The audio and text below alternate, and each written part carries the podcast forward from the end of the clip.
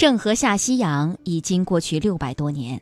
他给中国人留下一个重要的历史经验和启示，那就是文明的建设需要开放的心胸。没有开放的心胸，也就没有这个民族的未来。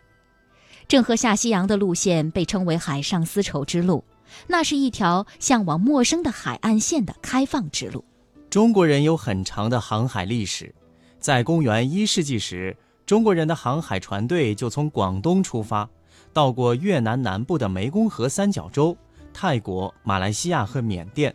并由此航行印度洋，一直到印度的东南海岸、斯里兰卡等地。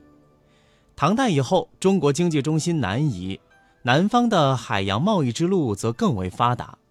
中国是海洋大国，那种将中国文化概括为内陆型的文化说法其实并不准确。中国的航海编队具有如此大的规模，如此先进的技术，绝非一朝一夕之功，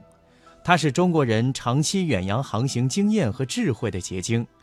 明朝建国初年初期。由于沿海地区时有盗寇骚扰，明太祖朱元璋实行海禁政策，严格限制私人海外贸易，这严重影响了中国与海外的商贸往来。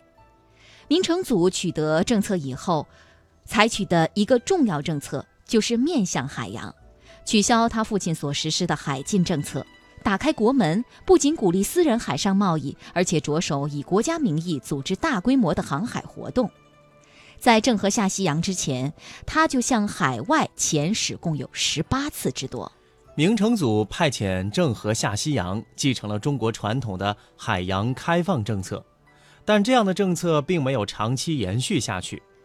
郑和第六次航行归来，明成祖去世，继承他的仁宗、宣宗在朝臣中一些眼光短浅、观念陈旧的人物的包围之下，抛弃了成祖的开放战略。